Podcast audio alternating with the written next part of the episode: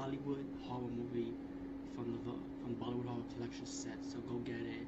So if you're old school Bollywood horror fan, this movie is the shit. I don't care what any haters say.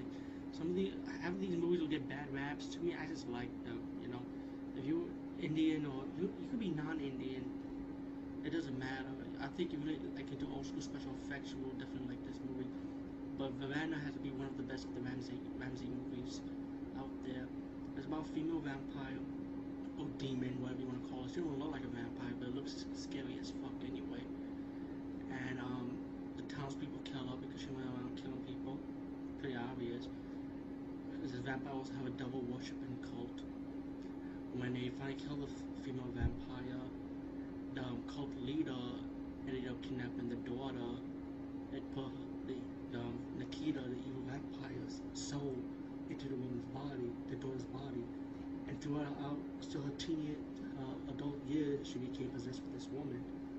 And then back to the killing again. Of course, it's simple Bollywood horror. The songs are nice. You got comedy performances. It's, to me, pretty much this movie is all horror. You got a little bit of got drama and comedy, but it's a little bit of it, not too much as the um, the last review I did, Purani Haveli, which is like half of this, half of that. This, this is all mixed. This is mostly horror. You got kill scenes. There's a little bit of a rip-off of The Omen, a little bit of a rip-off of Exorcist. You know how Bollywood is all the, you gotta rip off the domestic stuff also.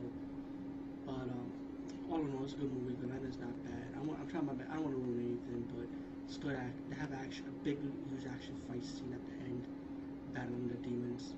You know, it's really good. Very nice. Check it out. Plus, you get two in one, and um, hopefully, part one is also good. Check out the Bollywood Horror Collection, which is like more like a Count Dracula ripoff, but that's also a good movie. So